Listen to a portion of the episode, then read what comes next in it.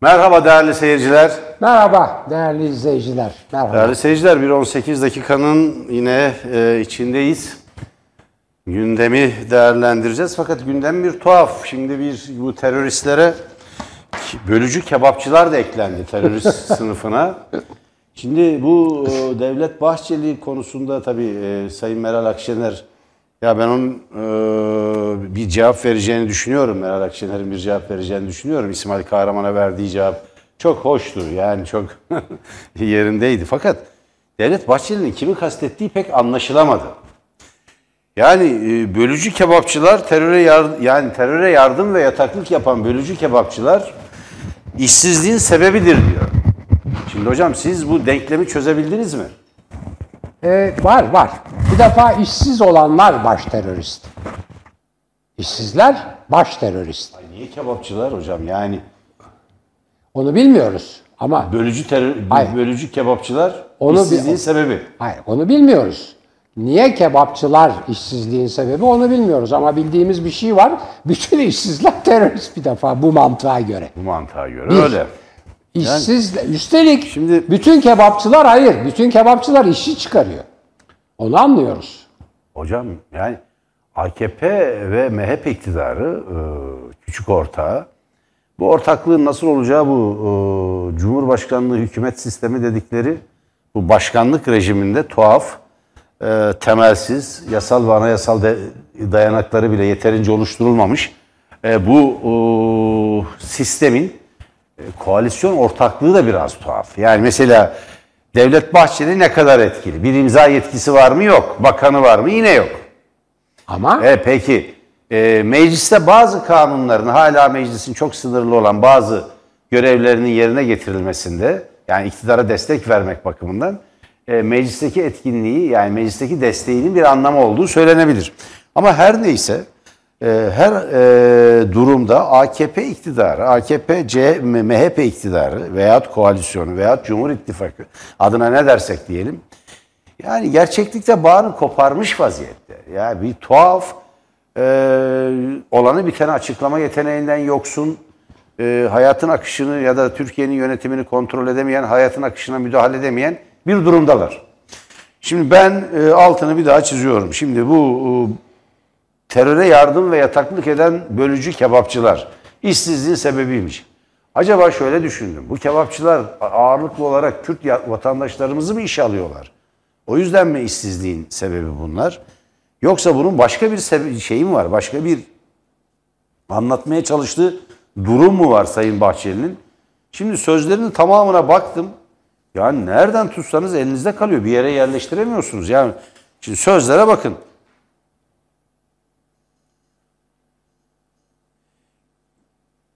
Yumurta, et, süt, peynir fiyatlarının artışından, vicdanı olmayan zamlı ürün satışlarından samimi olarak sızlananlara hak veriyor. Bir şey demiyorum diyor. Fırsatçıların peşine gidiliyor. Vatandaşın kesesine göz diken yağmacılardan da hesap soruluyor. Nasıl soruluyorsa. Ben bu hesaba rastlamadım hiç. Yani Sayın Cumhurbaşkanı gitti markete gayet iyi dedi fiyatlar. Biz muhabir arkadaşımızı Engin'i bir başka mahalle market, marketine gönderdik. 40 lira daha ucuz. Aynı şeyi aldık, ürünleri aldık. E, 40 lira daha ucuz olduğunu ortaya çıkarttık. Devam ediyor, destekliyoruz. Sonuna kadar gidilmesini istiyoruz. Fakat vatandaşlarımızın çabasını istismar edip pireyi deve yapanlara da e, terörün acıklı maliyetini hatırlatmak görevimizdir. Teröre yardım ve yataklık yapan bölücü kebap- kebapçıların işsizlikte payı vardır dedi. Ben çözemedim hocam. Ben size bırakıyorum. Yani şimdi teröre e, buraya kadar iyi. Fakat vatandaşlarımızın çabasını istismar edip pireyi deve yapanlara da terörün acıklı maliyetini hatırlatmak görevimizdir. Yani pireyi deve yapmayın. Bu pahalılığa biraz katlanın. Çünkü biz gidersek teröristler gelir demeye çalışıyor. Onların etkinliğini artar. Yani bu da pire oluyor bu hayat pahalılığı ve e, zamlar. E, bir tür zulme dönüşmüş olan bu zamlar. Sonra da e, teröre yardım ve yataklık yapan bölücü kebapçıların işsizlikte payı vardır diyor. Bir dil sürçmesi mi? Yani bu düzeltilebilirdi. Ayıp da değil insanların dili sürçer. Yani bazen hani bilinç dilden daha hızlı çalışır. Bu çoğu kez olur. E, ve e, sürçer e, kafanıza siz doğru söylediğinizi, doğru kavramı ya da kelimeyi kullandığınızı zannedersiniz ama öyle değildir. Acaba böyle bir durum mu var ben çözemedim hocam. Ne diyorsunuz bu bölücü kebapçılar kim? İşsizliğin sebebi nasıl oluyorlar? Yani iktisat bilimine bir katkıda bulunmuş. Buyurun hocam. Benim ya ben çıkamadım işin içinden. Evet, şimdi çünkü Yani e, samimi kanaatim budur. evet, çünkü gittikçe Ya ayrıca şey yapmıyorum. Yani bir ironi şaka falan da yapmıyorum. Yani gerçek bu. Çözemedim ben bunu. Evet. Yani iktisatta nereye oturtacağımızı. Çünkü sizin deyiminizle bu zaten başta tuhaf olan e, bu koalisyon yani AKP MHP koalisyonu bir de aşağıda bir, meclis dışında bir küçük parti var. Üçlü koalisyon gözüküyor. E, bir küçük parti daha var. Dörtlü koalisyon belki. E, gittikçe tuhaflaşıyor. Gittikçe tuhaflaşıyor. Anlamak gittikçe zorlaşıyor. Şimdi ben e, Dışarıda bugün gene bir hayli dolaştım, biraz nabız tuttum ne oluyor ne bitiyor filan diye. Ben konuşmadan dinliyorum genellikle. Şöyle şeyler oluyor. Mesela en bence akla yakını e, e, kebapçılar niye bölücü? Çünkü Urfa kebabı, Adana kebabı diye ayrılık, ayrılık e, tohumları atıyorlar. Ne demek Urfa kebabı, Adana kebabı? Yani bölücülük değil mi? Mesela en benim aklıma yatan e, açık- Adana'da, açıklama Adana'da buydu. esas olarak bir yörük Türkmen kentidir. Yani bir e, Arap kökenli yurttaşlarımız vardır. O kadar yani. Hayır şimdi yani millet böyle yorumlar yapmaya başladı. Tabii şaka. Şaka. Adanalıları da Urfalıları da e, teröre destek vermekten veya bölücü olmaktan e, katiyen e, öyle bir şey yok. Öyle bir e, öyle bir e, niyet de yok. Bu bir şaka. Yani eğer siz Sizin yaptığınız şaka ama Devlet Bahçeli'nin yaptığı şaka mı değil mi belli değil. Evet, Şaka evet. değil, o şimdi, ciddi. Şimdi orada çok ciddi bir sorun var. Ee, çok ciddi birkaç sorun var. Birinci sorun e, yani bir insanın, bir e, parti liderinin e, gerçekle ilişkilerinin kopup kopmadığına ilişkin bir soru var. Yani bu bu yorumu du- duyan çok kişi ya acaba Devlet Bahçeli neden söz ediyor diye gerçekten bilemediler. Bir de işsizlik sebebi diyor. işsizlik sebebi.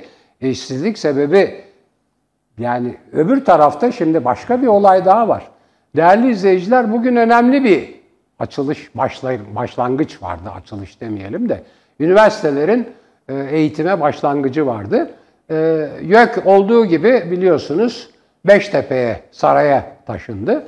Ve e, yani üniversiteler ve YÖK saraya nakledildi ve orada Erdoğan bir açılış konuşması yaptı.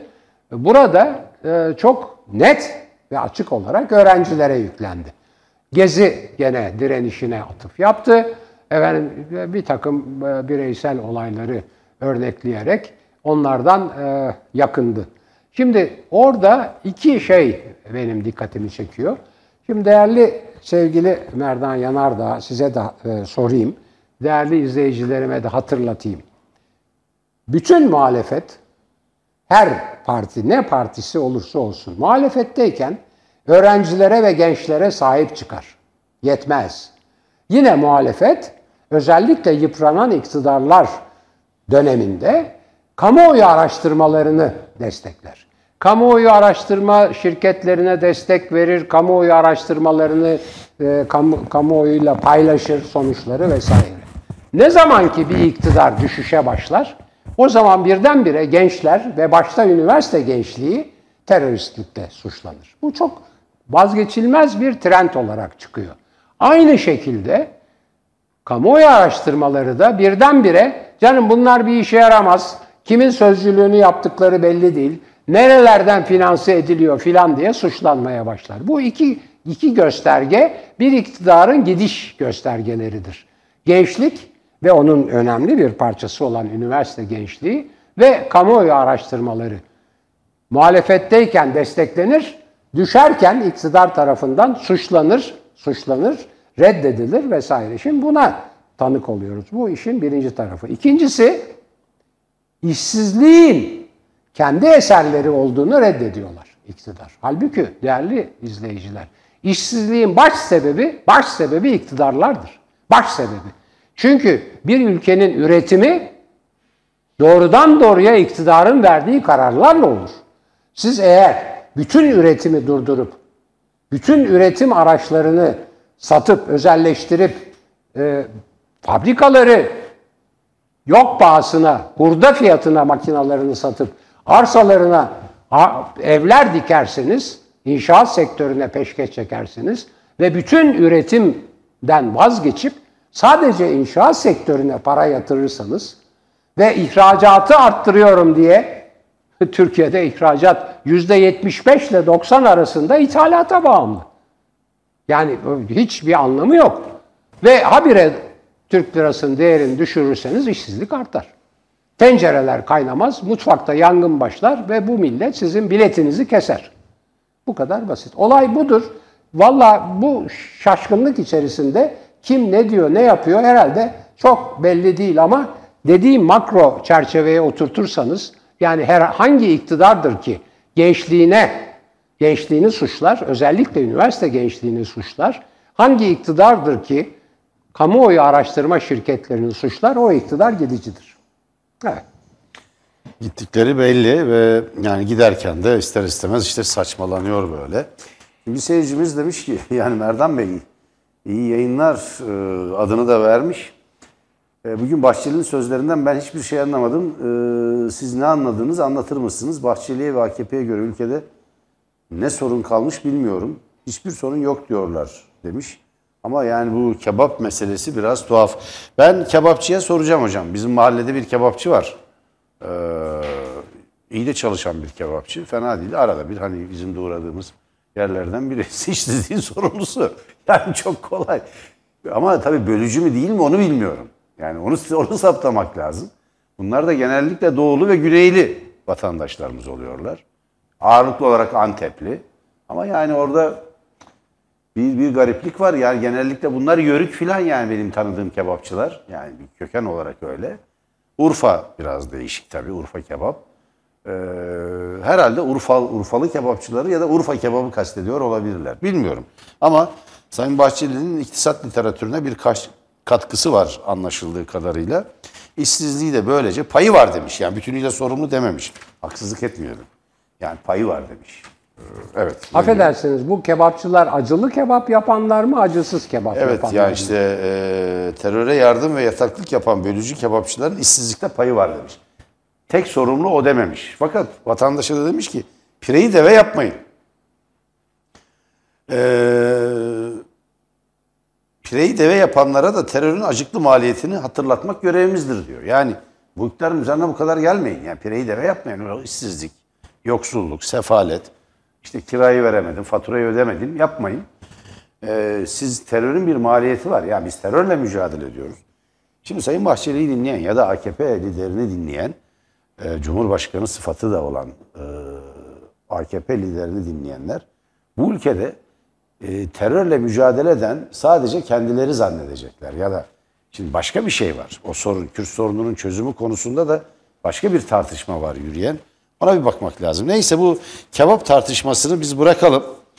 Yani buradan Türkiye'deki pahalılık, işsizlik ve yoksulluğun nedenini anlamak mümkün değil ama bu e, Pandora Papers diye bilinen yani Pandora'nın kutusundan çıkan kağıtlarda yeni gelişmeler var.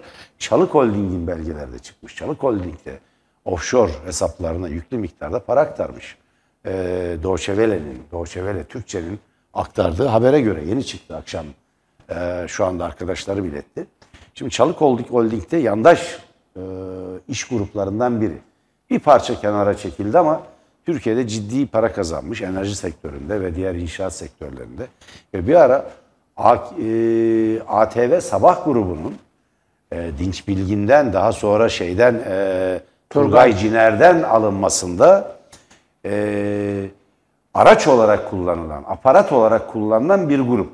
Bir süre Çalık grubuna finans ettirdiler e, ATV Sabah Onu da grubunu. bankalarla finanse Tabii, ettiler. Onu da bankalarla finanse ettiler, ihaleler verdiler vesaire. Böylece medya düzenli, medya, bağımsız medya kuruluşlarını ya da ana akım medyayı yok ederek e, Türkiye'de basın yayın alanında bir hegemonya kurmaya çalıştılar. İşte bizim gibi Tele1 e, gibi televizyonlar bu alanı kırdılar. Biz bunu kırdık. Bu bu ablukayı dağıttık. Parçaladık bu ablukayı.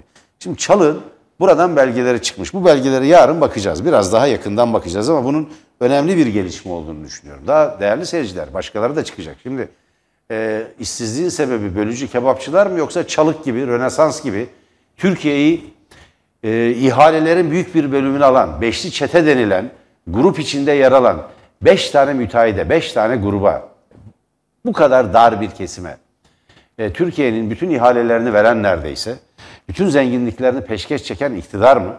Türkiye'de katma değer yaratmayan, istihdam oluşturmayan, ihracata dayalı, ithalata dayalı ekonomik büyüme modeli yerine kendi kaynaklarına dayalı katma değer yaratan, ileri teknoloji kullanan, öncü sektörlerde yatırım yapan, şimdi ya robotik yazılım dönemine geçmiş dünya. Yani bu alana yatırım yapan, esas olarak bu alana yatırım yapan bir ülke mi değil mi? Siz ülkeyi eğitiminizi imam hatipleştirerek robotik yazılımcılar yetiştireceğinizi zannediyor musunuz? Yapay zekaya geçtiler. Evet. Onu da Şimdi açtılar. yapay zeka, hologram vesaire yani e, dünya böyle bir yere gidiyor. Şimdi bir e, bir gazeteci arkadaşımın oğlu Cambridge'ı bitirdi. Yani çok başarılı bir öğrenci. E, okuduğu okuldan, normal devlet okulundan onu Cambridge'a gitmesini önerdiler ve oraya gönderdiler. Matematik zekası çok yüksek, çok zeki bir çocuk ve e, mezun olur ol- olmaz Cambridge'da okulda bir yer verdiler kendisine ve orada çalışmaya devam etti. Yani orada bir araştırma ARGE grubunda çalışıyor. Ve o grubu hocam Japonya, Japonya'da bir firma çok ciddi bir bağış yapıyor ve sadece bir şey istiyor. Yani şu alanda da çalışırsanız ben şu kadar bu şeyi, bu araştırmayı destekliyorum. Şu kadar para yatırarak. Miktarları söylemenin gereği yok. Çok yüksek miktarlar. Tam rakam eee, eee, 50 milyon dolar civarında ciddi rakamlar bunlar. Şimdi dünya böyle bir yere gidiyor sizin gittiğiniz yerde. Siz yani ben inançlı nesil yaşatır, yaratacağım diye nesli Türkiye'yi inançsızlardan oluşan bir güruh sayıp eee, akla ve bilime dayalı eğitim zaten içi çok boşaltılmıştı. Zaten eğitim sistemi çok o, yozlaşmış durumdaydı. Cumhuriyetçi eğitim sistemi, Cumhuriyet'in eğitim sistemi. Ama her şeye karşın bir temeli tutuyordu bu. Sadece imam hatipleştirmek şeyiyle bir takıntısı ve bir ideolojik takıntıdan söz ediyorum. Takıntısıyla hareket edip meslek liselerini bile yok ettiler. Ee, ve böylece şey o sanayi 4 denilen yani sanayi devriminin dördüncü dalgasını yakalamayı bırakın. Sanayi devriminin zaten birinci dalgasını Abdülhamit nedeniyle ıskalamış bir e, imparatorluk, bir Osmanlı'dan sonra sanayi dördü de AKP iktidarı nedeniyle ıskalamış bir Türkiye var. Çünkü bu dalga 2010'larda başladı. Ve 10 yıldır iktidarda bir parti var ve esas olarak bu toplumu daha fazla nasıl dinselleştiririm derdinde. Sanki kendinden önce bu ülke dinsiz, imansız, yani şey e, ayrıca kimseyi kim dinli dinsiz olduğu kimseyi ilgilendirmez. Evet. Sadece AKP'den sonra Müslüman olmuş gibi yani fethedilmiş bir tırnak içinde söylüyorum küffar ülkesi gibi değerlendirip Cumhuriyetin birikimlerini, kazanımlarını, zenginliklerini ise yağmalanacak bir ganimet olarak gören bir anlayış bunlar. Şimdi sizin temel nedeni bu. Cumhuriyetin biriktirdiği her şeyi sattılar hocam. Kapattılar ve sattılar. Sümer banklar yok edildi, SEKA yok edildi. Evet, Bu Hep bu iktidarlar döneminde yok edildi. Ee, 75-80 milyar dolarlık yaklaşık rakamlarla söylüyorum. Özelleştirme yapan ve özelleştirmeden elde ettiği geliri yatırıma aktarmayan bir iktidarla yüz yüzeyiz. Doğru. Bakın inşaat sektörü kalıcı istihdam yaratmaz. Sigortalar bile orada aylık yapılır. İnşaat biter, işçiler gönderilir. Vasıfsız işçilere bir e, iş imkanı yaratır, bir istihdam yaratır. Ama bu istihdam geçicidir. Kalıcı istihdam yaratmaz. Bakın Türkiye'de adını vermeyelim. Bir marka, ünlü bir marka, bir otomobil markası Düzce'deki fabrikasını, Adapazarı'ndaki ya da Düzce ya da Adapazarı'ndaydı fabrikası. Ben genel müdürüyle de program yaptım. Türkiye Genel Müdürüyle. Kapattı. Evet. Evet. 2000 işçi, tümü vasıflı, nitelikli, otomotiv sektöründe yetişmiş 2000 işçi işini kaybetti. Siz böyle bir ülke bırakıyorsunuz e, gelecek nesillere. Böyle bir enkaz bırakıyorsunuz. Tam anlamıyla bir enkaz. Sonra işsizliğin sebebini bölücü kebapçılarda arıyorsunuz. Ya çok tuhaf gerçekten Türkiye'ye. Evet.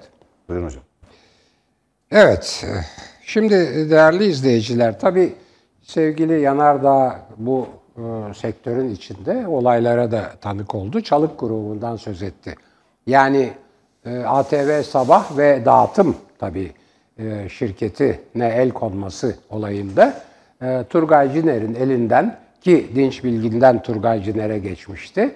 E, zorla ve bir takım böyle hukuki e, sorunlar yaratılarak alınan bir gruptan Türkiye'nin en büyük iki grubundan birinden. Birisi Aydın Doğan grubuydu, bir tanesi Turgay Ciner grubuydu. Bir tanesi Hürriyet ve işte dağıtımı e, ve işte CNN. Birisi Hürriyet, birisi Sabah grubu diyelim. Evet, birisi Sahipleri Hürriyet grubu. değişiyor çünkü. Doğru. Birisi Hürriyet grubu, biri Sabah grubuydu.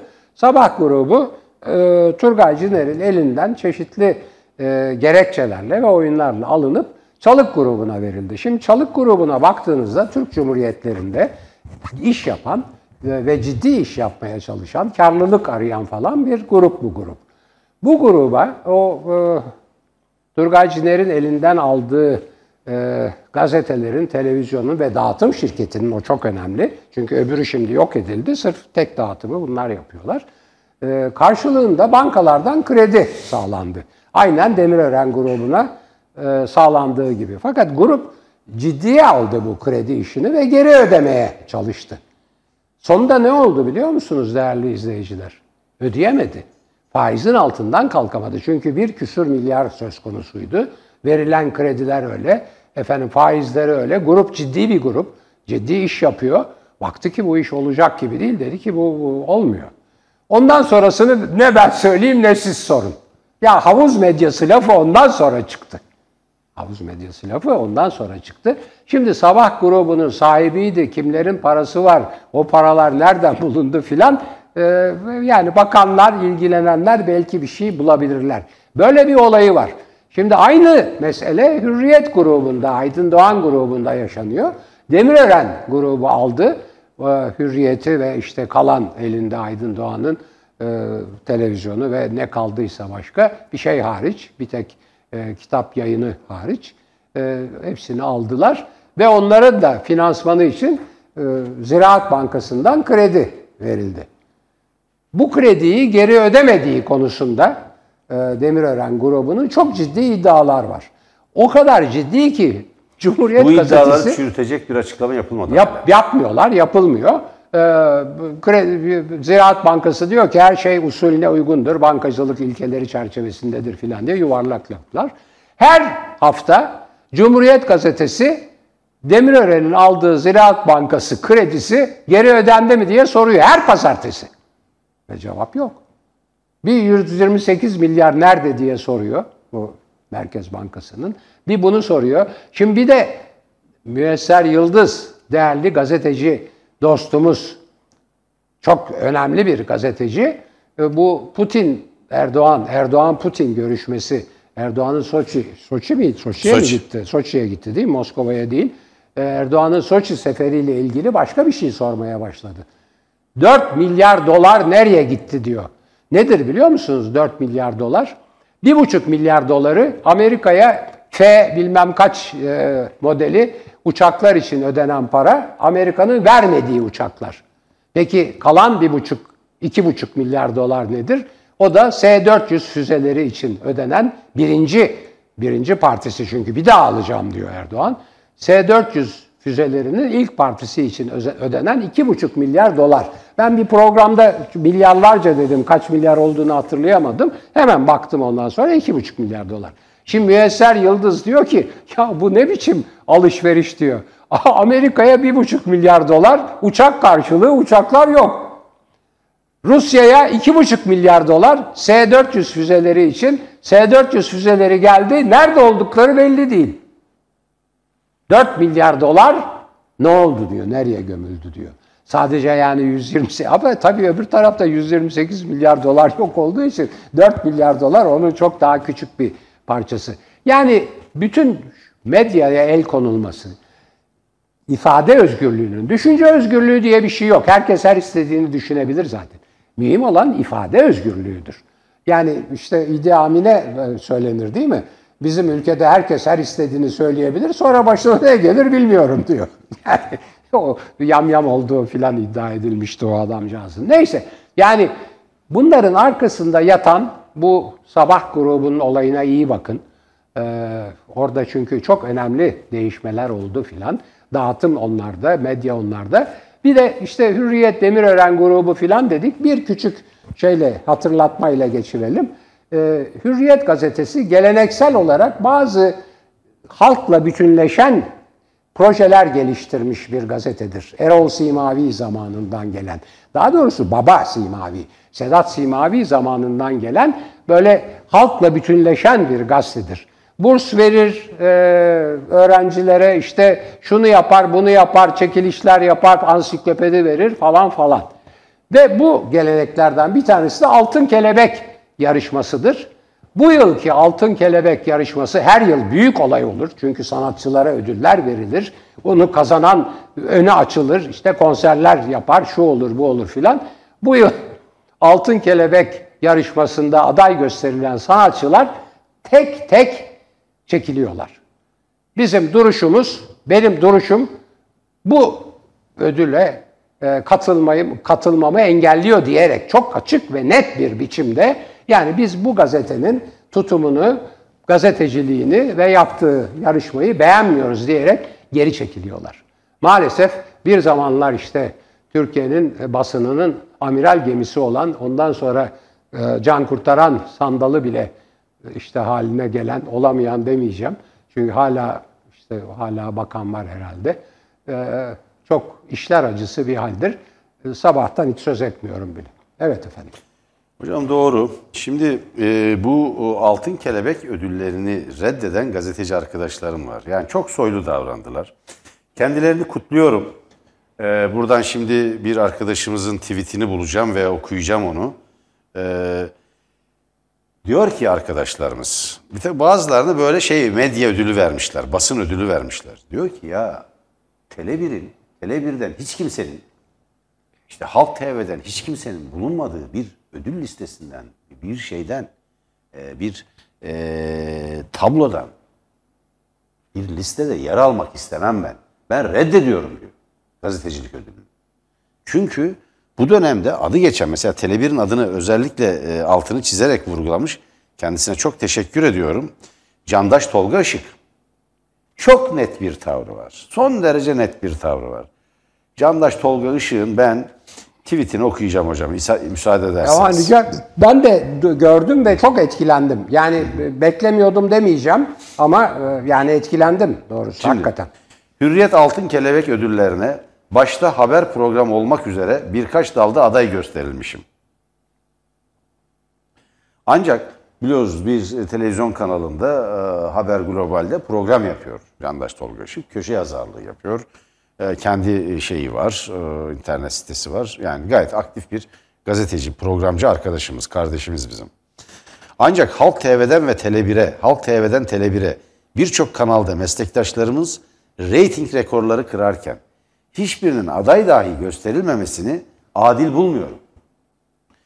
Kıymet verip oy veren herkese çok teşekkür ederim. Ancak böyle bir ödülü de adaylığı da kabullenemem ve kabul etmem söz konusu değildir. Ben Candaş Tolga Işık'ı burada yürekten kutluyorum. Ee, kendisine zaten ben tweet'i paylaştım ve e, kendisini de aradım. Çok teşekkür ettim. Bu soylu bir davranış işte. Çok. Bu soylu bir davranış. Soylu bir gazeteci davranış. Ee, ve bunun bir korku gibi, kötülük gibi iyilik ve cesaret de bulaşıcıdır. Tabii tabii. Bu tip soylu çıkışlar da bulaşıcıdır. Ve AKP'nin oluşturduğu o korku duvarı kırıldı. Bu çok açık, yıkıldı. Sanatçılar da reddetmeye başladılar. Çünkü hürriyetin el değiştirmesi, basit bir gazete el değiştirmesi değildir. Yok. Eğer Demirören grubu o gazetenin köklü ki müesses nizamın yani kurulu düzenin gazetesi olarak bilinir ama e, Türkiye'nin işte bütün eğilimleri tutmaya çalışan, habercilikte objektif davranmaya çalışan bir gazeteydi. Hürriyet okumadığımız zaman hürriyet şey haber gazete okumuş olmazdınız. Evet. Türkiye'de iki tane gazete önemliydi. Bu şimdi değişti. Bir, medya o dönemde basın. İki gazete olmazsa olmazdı. Birisi Hürriyet, birisi Cumhuriyet. Evet. İkisi olmazsa olmazdı. Diğer gazeteler kurulur, kapanır, çıkar. Şimdi Hürriyet yok artık. Ne var? Cumhuriyet var, Bir Gün var, Evrensel var, Sözcü var. İnsanlar bunlara bakıyor. Bunlara bakıyor ve ona göre doğru mu değil mi diye çek etmeye çalışıyor. Şimdi çok olağanüstü dönemlerde yani bir haber olduğu zaman sadece bir örnek vermek için diyorum. Çok önemli bir olay oldu. İnsanlar doğru düzgün bilgi alamıyor. Ne olup ne bittiğini anlamak için tele açıyorlar. Doğru tabii. O anda biz görüyoruz ya reytingler böyle yükseliyor. Hızlı böyle tak tak tak tak kat kat kat yükseliyor reyting. Çünkü Sebebi şu. haberi, tabii. Ya dizi izleyen insanlar, spor kanalı izle- izleyen insanlar ya ne olup ne bittiğini gerçek anlamda çözebilmek için. Ve bunların içinde AKP'li yurttaşlarımızın sayısı hiç az değil. Tabii. Onlar da gerçeği öğrenmek için bizi izliyorlar. Tele 1'i izliyorlar, diğer bağımsız kanalları izliyorlar. Veyahut o gazeteler okuyorlar. Şimdi Hürriyet e, ve Hürriyet grubu bu niteliklerini kaybetti. O nedenle biz hep konuşuyoruz, hep söylüyoruz. CNN Türk. CNN Türk'ün reytinglerinin gerçek olduğuna kesinlikle inanmıyorum. Yok ben. canım. Çökmüş Cumhuriyet Halk Partisi boykot ediyor. Yani Cumhuriyet Halk Partisi'ne tuzak kurduklarını, iktidar yanlısı ve partizanca bir yayın yaptıklarını belirterek boykot uyguladılar. Şimdi toplumun büyük bir kısmının boykot ettiği, zaman zaman tabii herkes bir biçimde bakabilir. Ee, bu çok katı insanların evini gelip yani şeyini o televizyon kanalını mühürleyecek hali yok kimsenin. Bu gönüllü bir katılımdır. Boykot ettiği bir kanalın reyting yapmasının imkanı yok. Dolayısıyla Türkiye'de medyayı çökerten bir e, işlevi oldu AKP'nin. Gazete ve gazeteciliğe olan güveni bir yandan sarstı, yok etti. Ama bir yandan bağımsız gazeteciliğe olan güven de bizim gibi kurumlar nedeniyle yükseldi. Bu sanatçılara yayıldı. Şimdi e, Candaş Tolga Işık'ın e, başlattığı bu e, protesto ya da dile getirdiği bu itiraz e, yayılmaya başladı. Kastettiğim bulaşı cesaretin ve iyiliğin bulaşıcılığı budur. İşte sanatçılar ve diğerleri de bu ödülleri reddetti. Bu yine AKP iktidarının gidici olduğunun işaretlerinden, önemli işaretlerinden biri. Evet. Evet. Şimdi değerli izleyiciler, evet çok doğru tabii e, sevgili Yanardağ'ın söyledi. Ve madalyonun bir tarafı daha var. E, rating ölçen kurum hikayesi var.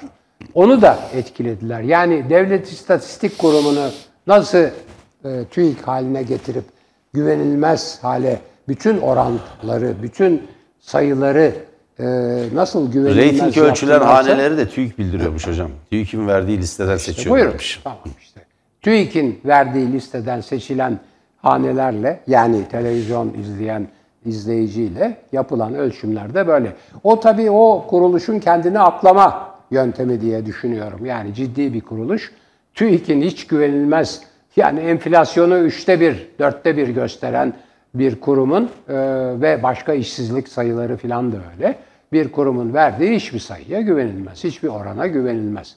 Yani doğru dürüst bir e, ciddi reyting ölçen bir kurum olsa kendi örneklemini seçer. Türkiye'de bunu bilenler çok iyi, çok iyi yapanlar, çok iyi bilenler vardır. Bir tanesini hemen ismini zikredeyim. E, Uluslararası çapta bu işin e, hem e, bilimsel olarak hem uygulamalı olarak en üstünde birinci sırada gelen Profesör Yılmaz Esmer diye bir bir zat vardır mesela. Şu anda aktif profesörlük yapmaktadır. Mesela bu zata gidip bir örnekten e, araştırma için Ya isteyebilirler. biz TİAK yöneticileriyle konuştuk. Teşekkür ediyoruz kendilerine. Toplantı da yaptık. Yani samimiyetle sisteme müdahale edilem edilmediğini söylüyorlar. Biz ciddiye aldık. Bakalım itirazlarımızı yaptık. Düzelecek mi, düzelmeyecek mi Evet, göreceğiz bakalım. ama ama tatmin olmadık. Evet. Açıklama tatmin Şimdi olmadık. Hemen söyleyeyim bu ciddi bir iştir. Ben hürriyette bu sakaldan karımın egemenlik alanıdır devlet karışamaz deyip YÖK'ü protesto etmek için istifa ettikten sonra hürriyette çalışmaya başladım. Yazı yazmam uygun bulunmuyordu ama kamuoyu araştırmalarını yapmaya başladım.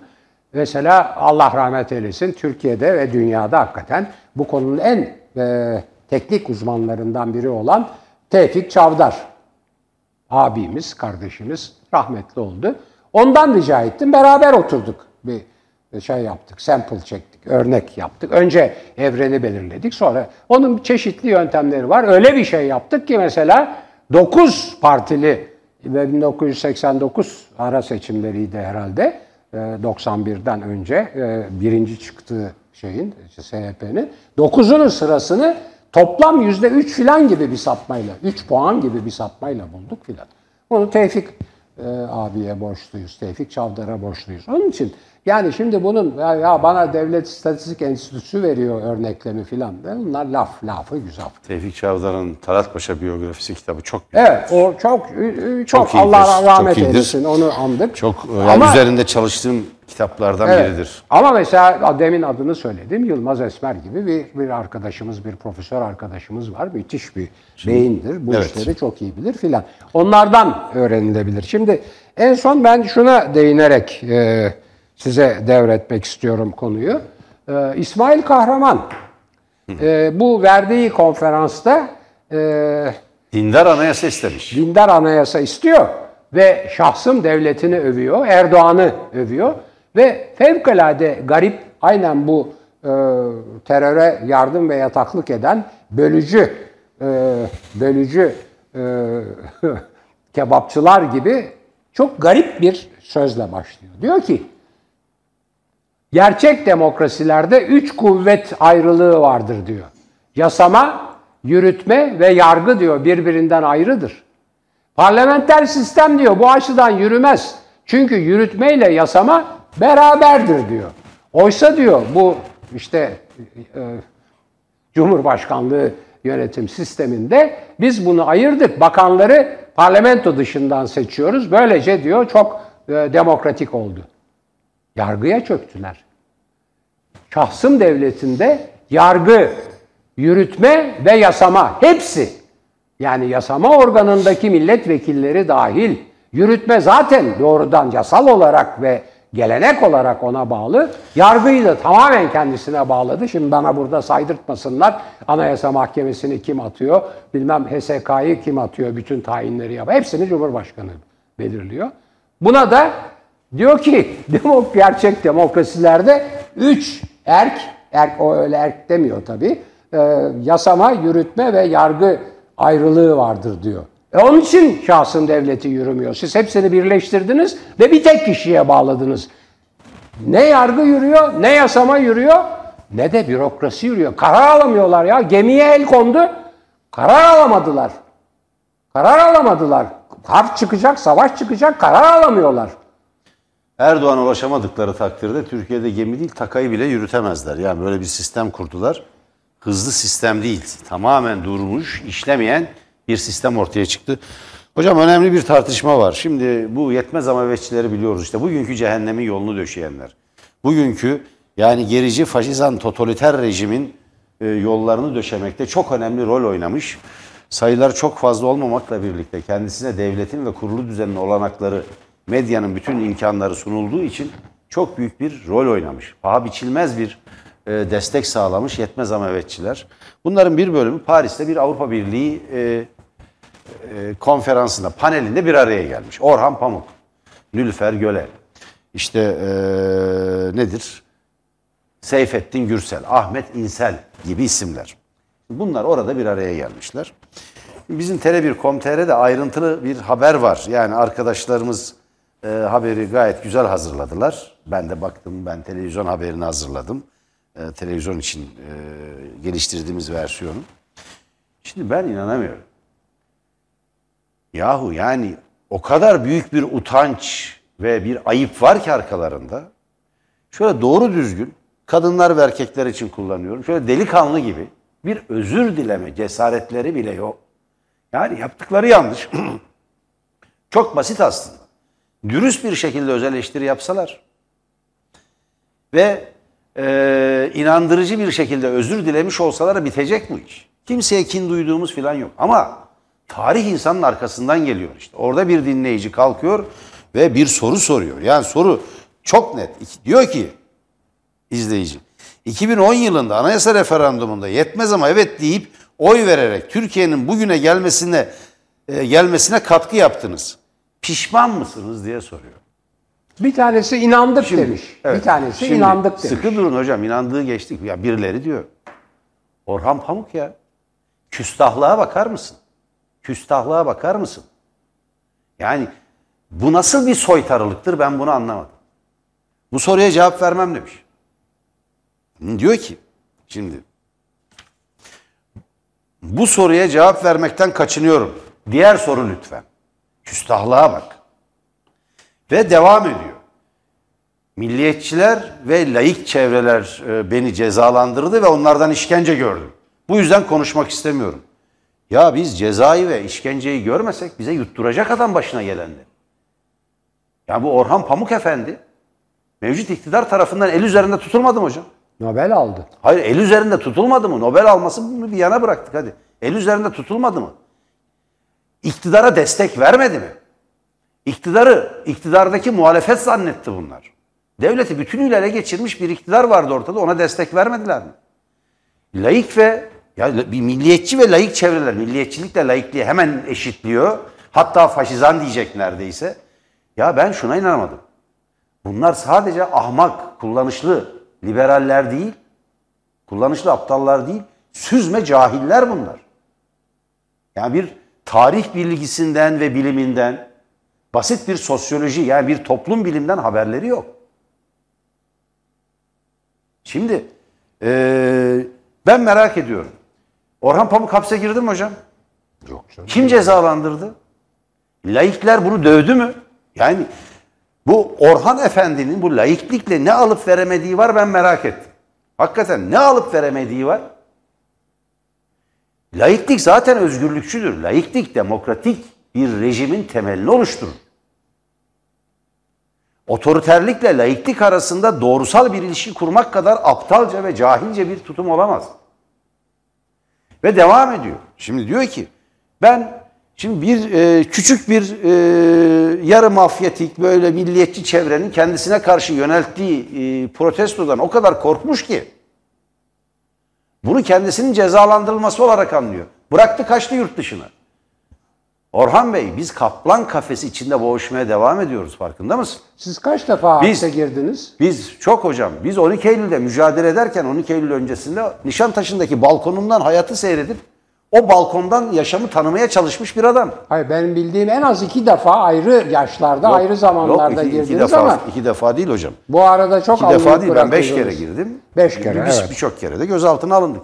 Ee, yani 12 Eylül öncesinde tutuklandım. 12 Eylül'de tutuklandım. Daha sonra Ergenekon davasında tutuklandım vesaire. Bu önemli değil. Yani ben bu sicille hani şey yani çok hani e, övündüğüm bir sicil diye koymuyorum ortaya. Onur duyuyorum onlardan. Çünkü ben cuntaya e, ve zulme karşı, darbelere karşı mücadele ettim. Bu ülke daha adil, daha eşitlikçi, daha aydınlık, daha özgürlükçü ve daha demokratik olsun. Evet. Bu adam balkondan seyretti. Pamuk apartmanının balkonundan seyretmiş hayatı. Tamam oradan yazıyor. Şimdi ve bu kültüre o kadar yabancılar ki ya minarenin balkonu diye roman yazıyor. Şerefeden haberi yok. İslam'ı tanımıyor vesaire. Diyorlar ki efendim temel sorun Türkiye'deki neymiş biliyor musunuz hocam? Otoriterlikmiş. İslam değilmiş. Ya İslam sorundur diyen oldu mu? İslamcılık, siyasal İslam sorun. Siyasal İslam'ın ekseninde, temelinde otoriterlik olduğunu farkında değil misiniz? Ne geldi şeye Afganistan'da? Taliban ne dedi ilk açıklaması? Biz demokrasi kurmayacağız, şeriat ilan ettik dedi. Budur, otoriterlik, totalitarizm, totaliter bir anlayıştır siyasal İslam. Haberleri yok. Ve yani kullanışlı aptallar da değil bunlar. Kullanışlı salaklar olarak meşruiyet üretmeye iktidara devam ediyorlar. Şimdi diğer en içlerinde harbi olan Seyfettin Gürsel. Yanıldık kardeşim diyor. Hata İna- yaptık. İnandık diyor Evet, demokrasi. inandık ve yanıldık. Nülüfer Göle ve e, diğerleri e, katılan ki Nülüfer Göle'de ve e, bir kişi daha var hemen adını söyleyelim.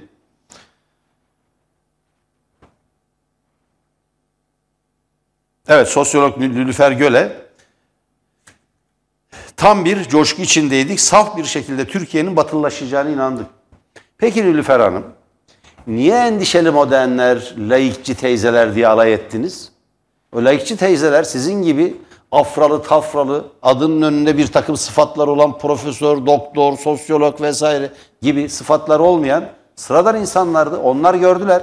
Peki bizim gibi eleştiren insanlara niye orducu darbeci diye saldırdınız? Bir de orducu darbeci diye saldırdı bunlar hocam. Bu konuda bir özür dilemeleri gerekirken özür bile dil- dilemediler. Tarihçi Ethem Eldem de aynı şeyi söylemiş. Evet yanıldık bu kadar. Hayır özür dileyeceksiniz. Bakın kimseye kin tutmuyoruz ama Bu hesabı vermeden de hiçbir yere kaçamazsınız.